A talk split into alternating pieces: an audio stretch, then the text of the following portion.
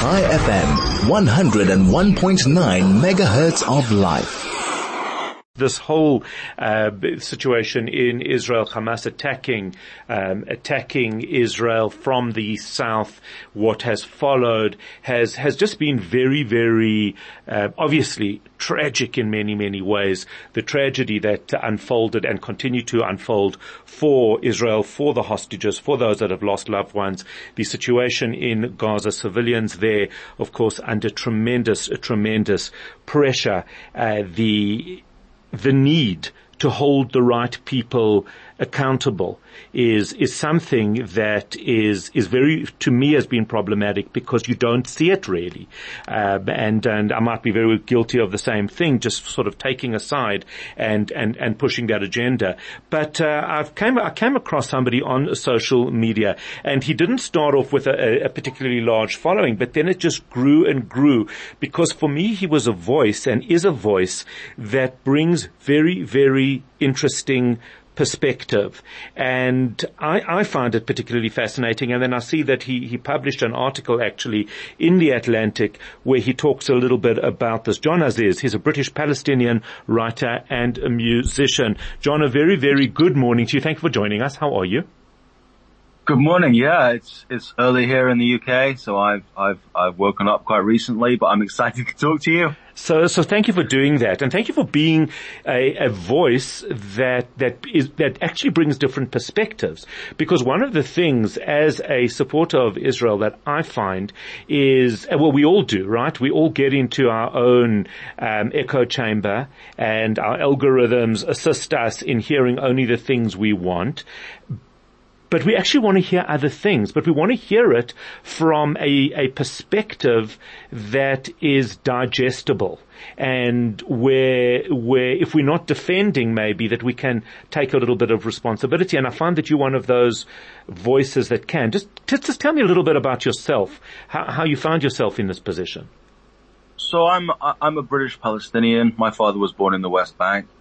Um, you know, I, I grew up mostly with the Palestinian narrative, right? This is occupation. This is apartheid. Um, you know, the, the, the goal of most Palestinians is to take back all the land or at least as much of it as possible in some sort of two-state solution. And so I, I kind of grew up wanting to, you know, educate myself about both sides and think about kind of try and empathize with both sides and try and try, try and try, try and figure out that maybe there could be some sort of solution where we both kind of get most of what we want and we can both leave happy. Okay. So you obviously, I mean, you had this narrative, but obviously your family didn't, uh, it, it, it, wasn't indoctrinated into you that you have to become part of a, a hateful crew that, that can't see another side to the story. Or were you?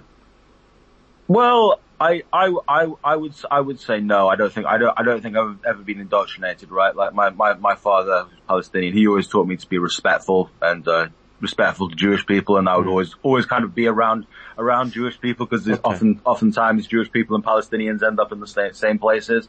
So I was always taught to be kind of open-minded and to, uh, you know, look at things from both sides and try to understand things from both sides. So that's, that's, that's, that's, that's the approach that I've, I've kind of been on in my lifetime. And, um, you know, it's, it's horrible what's going on right now. You know, there's a terrible war. Um, Hamas did something horrible at the start and, um, they, you know, killed a lot of people and took some hostages in a really horrible way. And I'd say they need to release those hostages as soon as possible and probably, um, surrender to end of the war. I would say that would be the easiest and quickest way to kind of get us back to, you know, going towards peace.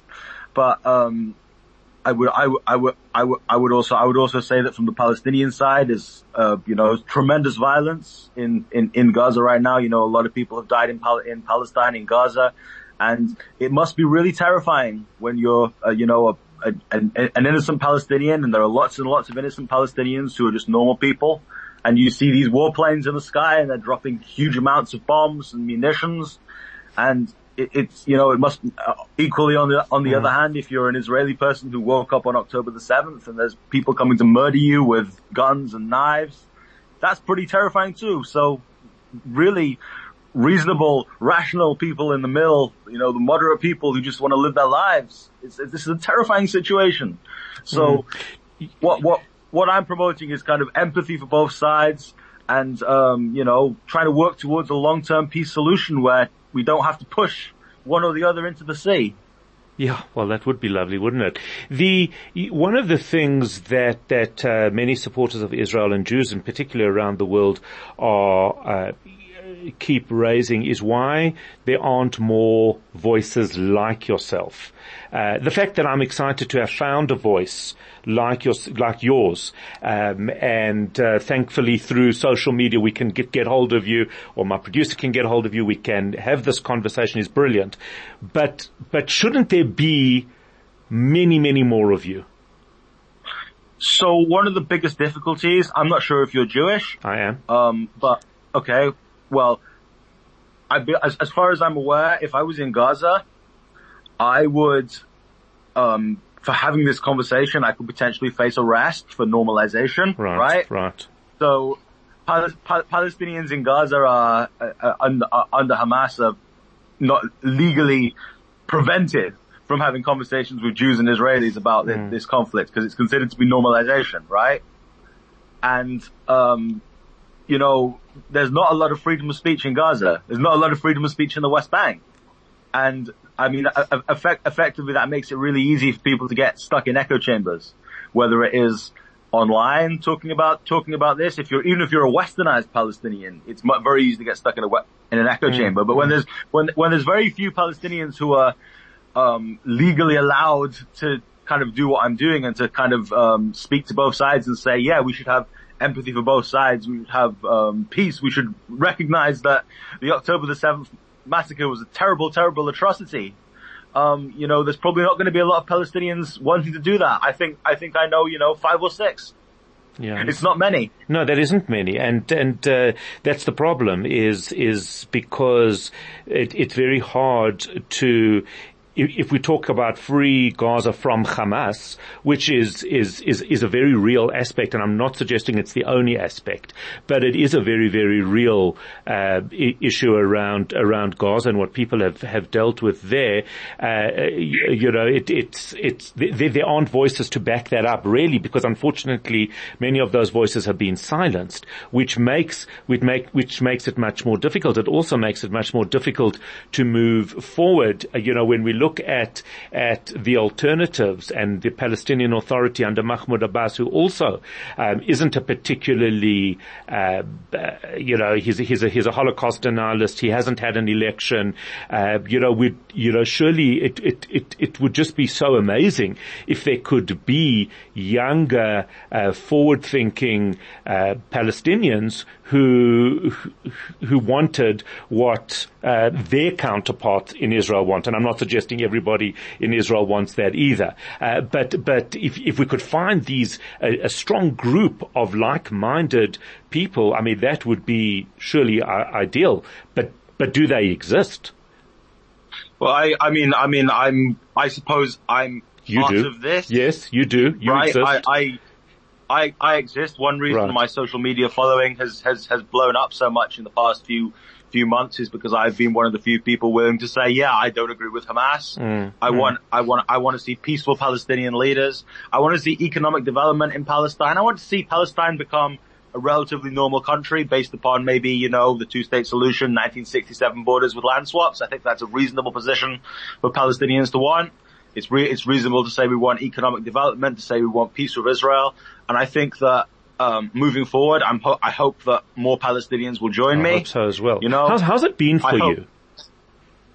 Um, you know, I, I, it, it, it, most, to be honest, mostly positive response. That's good. Um, the, the worst, uh, you know, the, maybe the worst thing has been a couple of veiled death threats, to be quite honest, you know, calling, calling, calling me a rat, calling me a traitor, right. which is, you know, I don't, yeah. I don't want to hear that because I don't, I don't consider myself to be a traitor. Well, I would say quite the contrary, actually.